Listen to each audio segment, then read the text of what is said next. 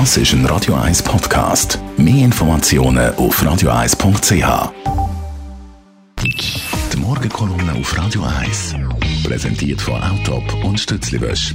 Wir bieten den Schlieren Zürich-Düfenbrunnen und am Hauptbahnhof professionelle Innenreinigungen an. Wir freuen uns auf Ihren Besuch. Morgen, Stefan.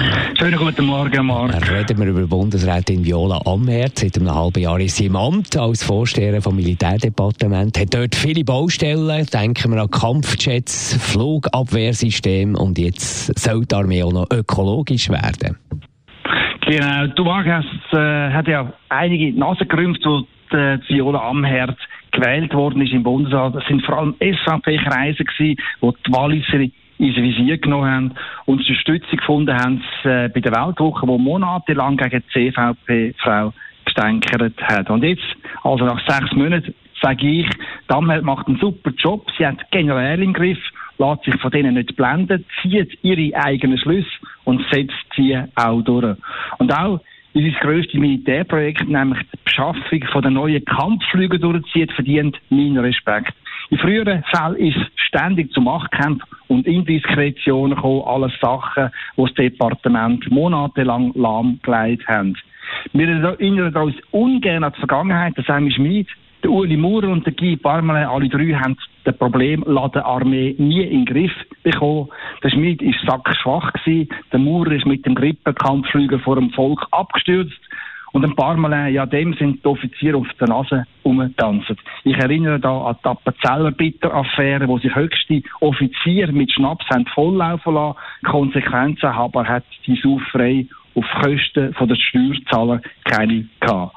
Nach Schmid, Maurer und Parmele ist jetzt also Damherd im Amt und es ist für mich schier unglaublich. Es braucht eine Frau, die generell die Tarif durchgeht. Es braucht eine Frau, die noch nie Dienst gemacht hat, um Ruhe ins Militär zu bringen. Und es braucht eine Frau, die neu ist im Bundesrat, um im ungeliebten Departement Respekt zu schaffen.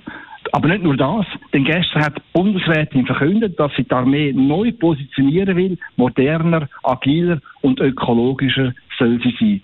Damher will darum den CO2-Ausstoß von den Armeefahrzeugen um ein ganzes Viertel senken. Und sie will das Militär endlich, endlich auch für die Frauen attraktiver machen. Ich bin sicher, dass die Viola Amherd auch das schaffen wird.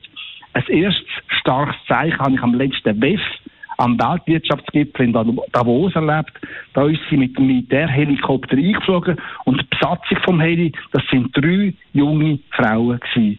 Bei so viel Frauenpower in der Schweizer Armee sind ganz viele Journalisten, die dabei sind, und zwar Journalisten aus dem In- und Ausland, nicht mehr zum Staunen ausgekommen. Man sieht, mit der Frau Amherd sind neue Zeiten im Männerdepartement Armee angebrochen.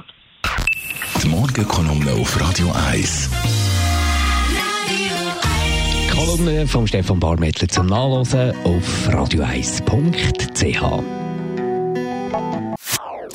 Das ist ein Radio 1 Podcast. Mehr Informationen auf radio1.ch.